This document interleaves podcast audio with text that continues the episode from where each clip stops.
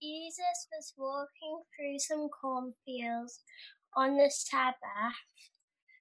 His disciples began to pick the ears of corn, rub them in their hands, and eat the grain. Some Pharisees. Pharisees asked, Why are you doing what our law says you cannot do on the Sabbath? Jesus answered them, Haven't you read what David did when he and his men were hungry? He went into the house of God, took the bread, offered to God, ate it, and gave it also to his men. Yet it is against our law for anyone except the priests to eat that bread. Five mm. and Jesus concluded the Son of Man is Lord of the Sabbath. On the other Sabbath, Jesus went into a synagogue, synagogue and taught a man and taught. A man was there whose right hand was paralyzed. Some teachers of the law and some Pharisees wanted a reason to, a reason to accuse Jesus of doing wrong. So they watched him closely to see if he would heal on the Sabbath. But Jesus knew their thoughts and said to the man, Stand up and come here to the front. The man got up and stood there. Then Jesus said to him, I ask you, what does our law allow us to do on the Sabbath? To help or to harm? To save a man's life or destroy it? He looked around at them all. Then he said to the man, Stretch out your hand. He did so, and his hand became well again. They were filled with rage and began to discuss among themselves what they could do to Jesus.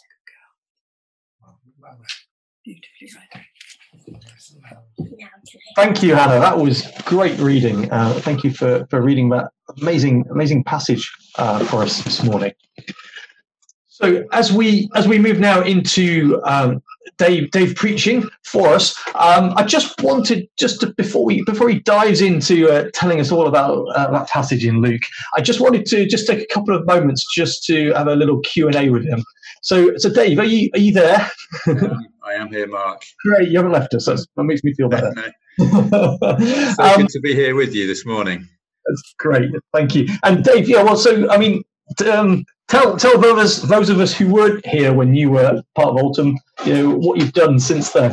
or what, Uh, so, for many of you, I'm seeing many faces that are familiar to us, um, which is a joy to see you all uh, this morning. Uh, so, Rachel and I were at Alton between 2002 and 2013. Um, did they do it privately? uh, we came fresh from university and settled in one of the life uh, home groups with you there and um, uh, i kind of felt a call into ministry while i was with you and explored that and then moved from alton at the end of my training at regents in oxford uh, to Northfield from southeast Birmingham to southwest Birmingham. So, having said to God, we're prepared to go wherever you want to send us, he said, just a few miles down the road in the same city, please.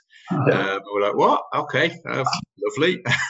so we were there until 2018, um, and uh, quite unexpectedly, really, we felt God calling us back to the northeast, which is where Rachel and I met, and we weren't expecting to ever return up to the northeast. But uh, it's been a, a, joy to be back up here, um, and uh, it's been a, a, kind of a whistle stop tour really the last couple of years since we've moved back to the northeast. But God has been doing some great stuff here, and I know that God has been doing some great stuff down there in Alton um, since we left as well. I keep we keep in touch with a few folks down there, and it's good to hear what's going on. So.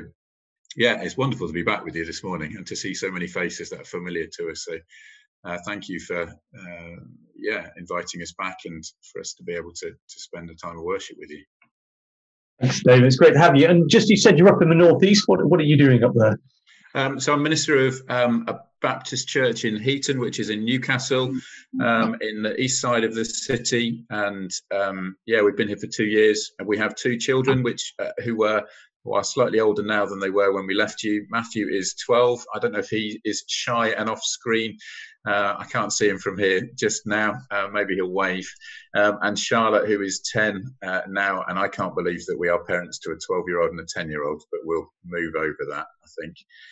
Um, yeah, they're both doing well, and Rachel is doing well as well. Having retrained, she was an actuary for, for most of our time with you, has retrained as an occupational therapist. So that's her field now. So yeah, we're in the deepest, darkest um, uh, Newcastle at the moment, which feels quite a long way from Birmingham. And I told I told our church last week that uh, that we were uh, that we were coming to Birmingham, that I was preaching in Birmingham, and I got a flurry of texts yesterday saying safe safe travel, safe journey, and I was like, no, no, I'm sitting in the same chair as I would be normally. I'm just dialing into a different Zoom call. So yeah. Well, great. Well, thank you, Dave. I'm glad you're able to uh, zoom down the wires to us here in um, in, in uh, Birmingham. So let me pray for you, and then, and then let's hear what you what you brought for us. Lord Jesus, I want to pray for Dave. I want to thank you for uh, his willingness to preach this morning. I want to thank you for his willingness to follow your calling through his life uh, as he chose uh, to to move into ministerial training and to lead churches in deepest, darkest Birmingham, and then up into up into the northeast. Lord, I want to thank you for his obedience to the core of his life. Uh, and as he speaks this morning, I ask you, Lord Jesus, that you would be speaking through him. Would you be using his words? And would you be moving in each of our hearts to, to convict us, to bring us to repentance, and to refresh and fill us? Amen. Amen. Amen. Thank you, Mark. So I don't know about you, Paul. I think you've got the, the PowerPoints, haven't you? That's Wonderful, good man. I don't know about you, but everything I'm doing right now, I'm doing through the eyes of lockdown. I've uh, I found myself nervously looking at people when we kind of walk out in the parks or whatever to see whether they are two meters apart from us. Um, uh, I'm kind of going through the the mental gymnastics, if you like, of what to do when somebody walks down the same aisle as me, getting bread and milk from the corner shop. You find yourself thinking, uh, what do I need to do now? Do I need to dive into these uh, shelves to keep out of the way? I found myself inadvertently trying to social distance from the car uh, in front when I was tra- driving a couple of weeks ago. I found myself thinking, "Oh, I'm, I'm not sure if I well, I was two meters away before you think I was tailgating somebody." But um, you kind of, I, I, found everything is being shaped under the the premises of what is happening in lockdown. Our brains have become trained to these strange times, haven't they? So forgive me if when I was reading this passage, which uh, Hannah read so beautifully to us uh, a moment ago, my mind immediately went to thinking uh, I hope there weren't more than five of the disciples with Jesus when they were in uh, the field picking corn, or was Jesus socially distanced from the man whose hand he healed? Were they wearing masks? Uh, lockdown has changed everything for our world who we can meet with, where we can go, what we can buy. Um, and for us as Christians, that's very real when we're gathering together, even on a Sunday. This time has forced us all to adapt and to rethink into a different way of being. It's made us reevaluate why we do everything that we do, which is precisely what Jesus was doing with the Pharisees in our reading this morning. When he was challenged about why he was allowing corn to be picked and people to be healed on the Sabbath, his response was to get them to re examine the meaning of Sabbath because they had got totally lost about what it really was. What, what it was to, to, to understand the Sabbath, the concept of Sabbath. Um, Peter Scazzero, in his book, The Emotionally Healthy Leader, suggests our next, uh, suggests our default thinking of Sabbath is one of two things. Now, the first of those is to be legalistic, where Sabbath becomes another thing for our to do list, where our mindset frames it as a job, something to fit into our busy diary, a, a task to be completed. And while we might feel better for having done that, at least part of that is because it's a job that has been ticked off. It's something that we've been doing. And that's where the Pharisees were. Uh, um, Sabbath is there to be obeyed and to be completed, they said. The principle behind it had become lost in the legalism. So rather than it being a space dedicated to finding rest, and finding purpose and direction from God, where they were refreshed and ready, it had become a job to be completed in a particular way to seemingly gain favor with God, to, to seemingly follow uh, what it meant to, to be with uh, God. It was a ritual uh, and nothing more. Uh, and if we're honest, we can find that that is true of all aspects of our faith and not just Sabbath. How many of us came to church this morning expecting to meet with God, maybe? How many of us came uh, uh, expecting Sunday morning to be a place where we met with God? Or how many of us came because that's just what we do on a Sunday morning? I think we can all be guilty of getting legalistic without realizing, but because the Pharisees are, are you and I, basically. The next slide, if we can, is that Pete? Is it David looking after it now? I'm not sure. I've lost track. But Scazzero says the alternative is just as bad.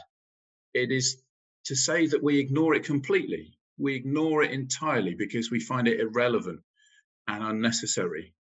We simply haven't got time to squeeze in time with God well, Sabbath is an Old Testament thing that, that isn't really relevant to me today. And we kind of find ourselves putting it in a box that we don't actually find helpful. We kind of block it out and think, well, I, I, don't know how I'm going to squeeze that in. It's a bit close to home, I think. It's a bit close to home. We can find ourselves losing Sabbath entirely because our mindsets have been put in a box. You can get the next slide, that'd be great. Either it's a job to be done in an already busy diary or something that I don't really need we find ourselves thinking. And Jesus got angry with the Pharisees because they'd gone all legalistic without even realizing. Excuse me, Jesus, they said, you can't do that because it contravenes Clause 13b, paragraph C of our constitutional rights. You can't go around picking corn. You can't go around healing on the Sabbath because actually these are things that we shouldn't be doing on this particular time. So Jesus' response is to shine a light on their failings by doing what he does best, by sharing stories he shares stories with them to, to reflect on their own lack of understanding of what is going on when they're shaping an understanding of the Sabbath has gone awry. So the first of those we hear um, is from 1 Samuel chapter 21, when David, on the run from King Saul, takes consecrated bread from the local priest in order to feed his friends.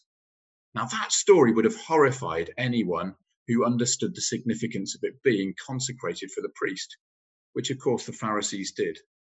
And the second story is Jesus very clearly, and with I can kind of imagine a glint in his eye as he was sharing this, healing the shriveled hand of a man in the synagogue. Two very practical Sabbath stories, underlining the significance of recognizing Sabbath for what it really is. In the first, Jesus gives permission for his friends, like us, to eat and be nourished. And in the second, Jesus invites the man like us, to reach out to him and be restored. And in those two small moments, Jesus reveals the reality of what Sabbath truly is. Not simply an additional day in the calendar for us to stop work or not do the washing up or not to feel too bad about not mowing the lawn, maybe. It's not a diary item, a task to be completed, or a set of rules to be obeyed or ignored as they see fit. Sabbath is a rhythm of life which begins with seeking God. When Jesus outlines these two scenarios to the Pharisees, he's pointing to a, way of life that is that is not just an afterthought. It's not just a way of uh, kind of doffing our cap uh, without actually paying due um, reverence to who God is. It's a way of being which brings with it continual nourishment, continual restoration. And in, in the parallel passage in Mark's Gospel in chapter 2, Jesus says, The Sabbath was made for man, not man for the Sabbath. So have we understood it so badly that we've dismissed maybe the most crucial part of our Christian life? We're not bound to it or to be restricted by it. It's intended to free us. The American author Mandy Hale said, When you let go, something magical happens. You give God room to work. And when we think of trying to add something else into our diary, I don't know about you, but even the idea of that tires me out. When we look at the concept of Sabbath, of rest, of seeking God as an objective or a task to be completed, we've made it a structure rather than a rhythm.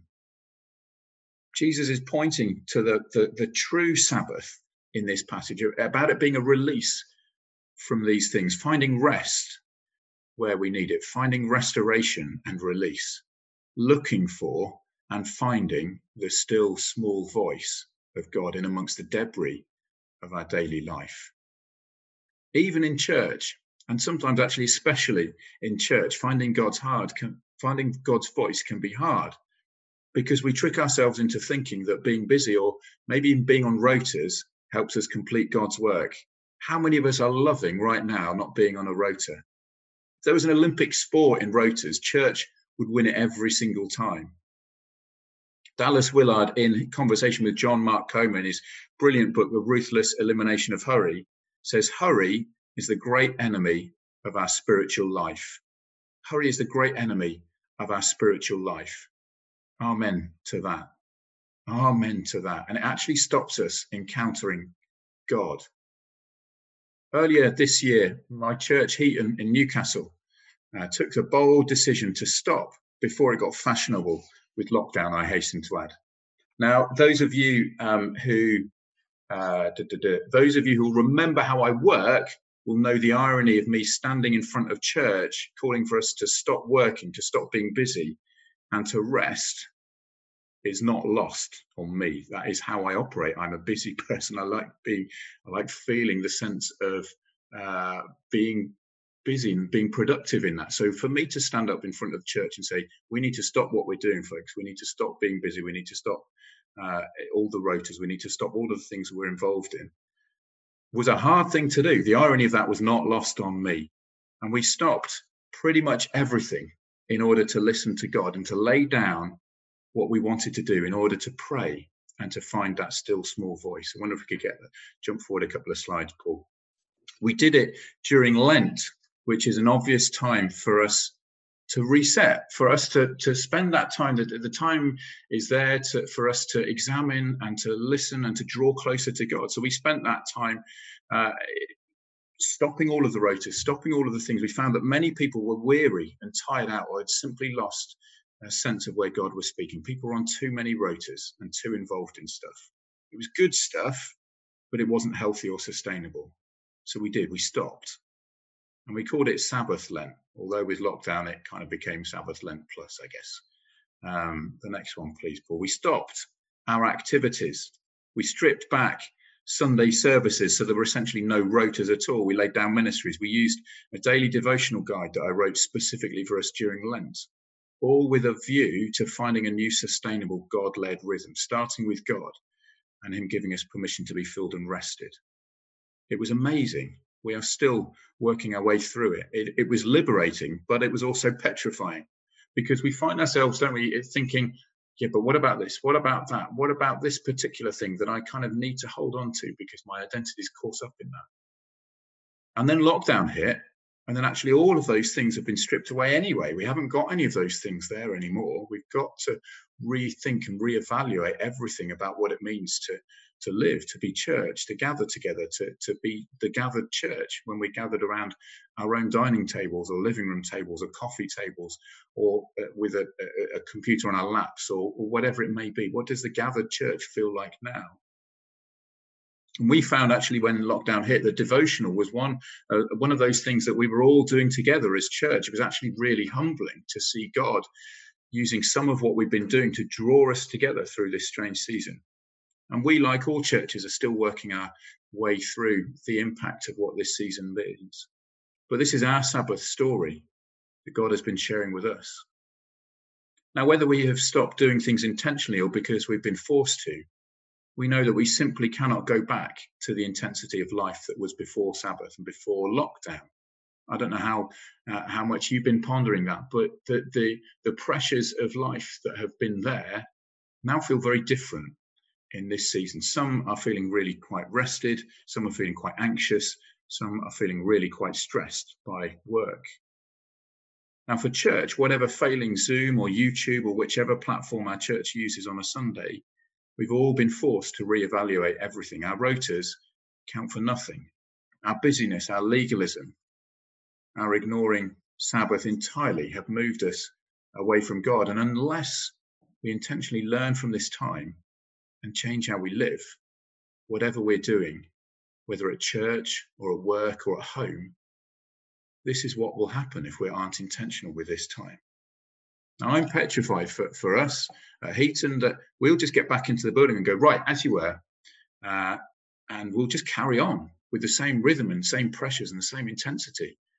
I'm, I'm sure for you, whatever work looks like for you at the moment, uh, or whatever your home life looks like at the moment, you're you're reflecting, thinking, I don't, I, I don't want us to not learn what we need to learn from this season.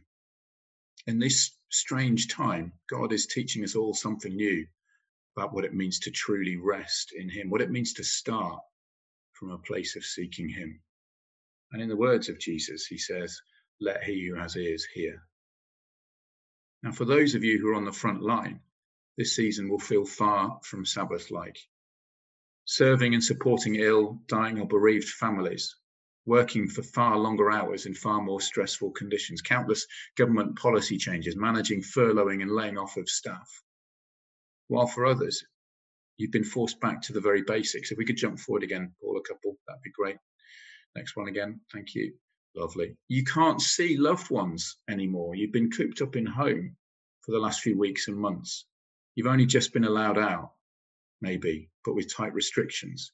There's no going out for dinner or even for a cheeky Nando's. All of our rhythms have been thrown up into the air and we're still trying to make sense of them.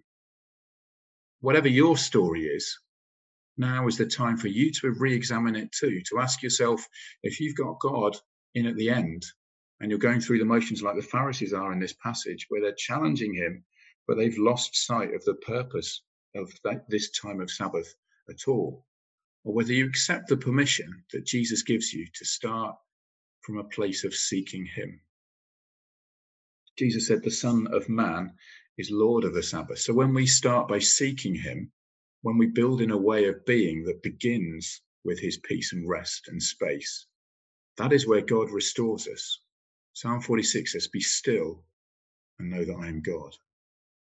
Be still and know that I am God.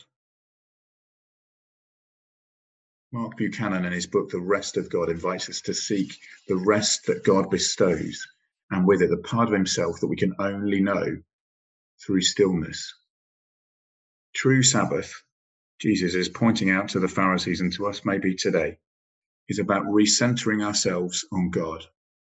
It is about letting go of our self importance and finding our purpose and rest in Him. And that being the starting point for everything else.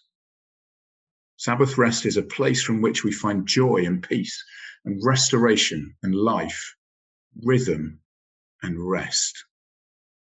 It's a place which is meant to relieve pressure and offer us hope. I don't know how you are feeling today, whether you feel rested or whether you feel pressured. Just after Aslan comes back to life in The Lion, the Witch, and the Wardrobe, the first thing that he does is chase Susan and Lucy the next one shows that picture beautifully. C.S. Lewis says, The funny thing was that when all three finally lay together, panting in the sun, the girls no longer felt in the least bit tired or hungry or thirsty. They were rested. They were rested in God's presence and they were rooted in God's presence. So this morning, let me invite you to reflect a while on what your rhythm of life is. What is your Sabbath story? Is there one? whatever your story is, let me invite you to carve out space and rest, fun, and things that you enjoy doing. Be intentional to spend time doing things that you love with people who energize you. Listen to his still small voice that we so often don't give space for. It is so important that that is where we start from. And from Jesus' perspective, as he, as he shares this very simple message to the Pharisees, and to those who were watching, he points out to them the significance of starting with him, where, where life is filled and our lives are nourished, where we are restored and refreshed, made whole and complete when we reach out to Jesus in the same way that this man with a shriveled hand does. And finally, I wonder what Alton's Sabbath story is. What are you learning what is God teaching you about church life? How do things need to look and feel different after lockdown? Let me encourage you to be bold.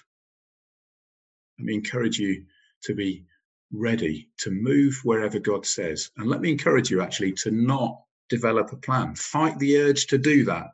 Don't put together a structure or a flow chart or a three point sermon all beginning with the letter E. Stop and pray, rest and listen. And just let God speak in and through that. One of my favorite verses at the moment is Isaiah chapter 8, verse 10. And it says this devise a plan, it will fail. Make a prediction, it will not happen. For God is with us. And when we try too hard to work our way through and develop a plan that is what we feel is the right thing, or we try to do what we feel is the right thing, we maybe try too hard. And God watches on and says, I'm doing my thing. Do you want to join me? Or do you want to do your thing?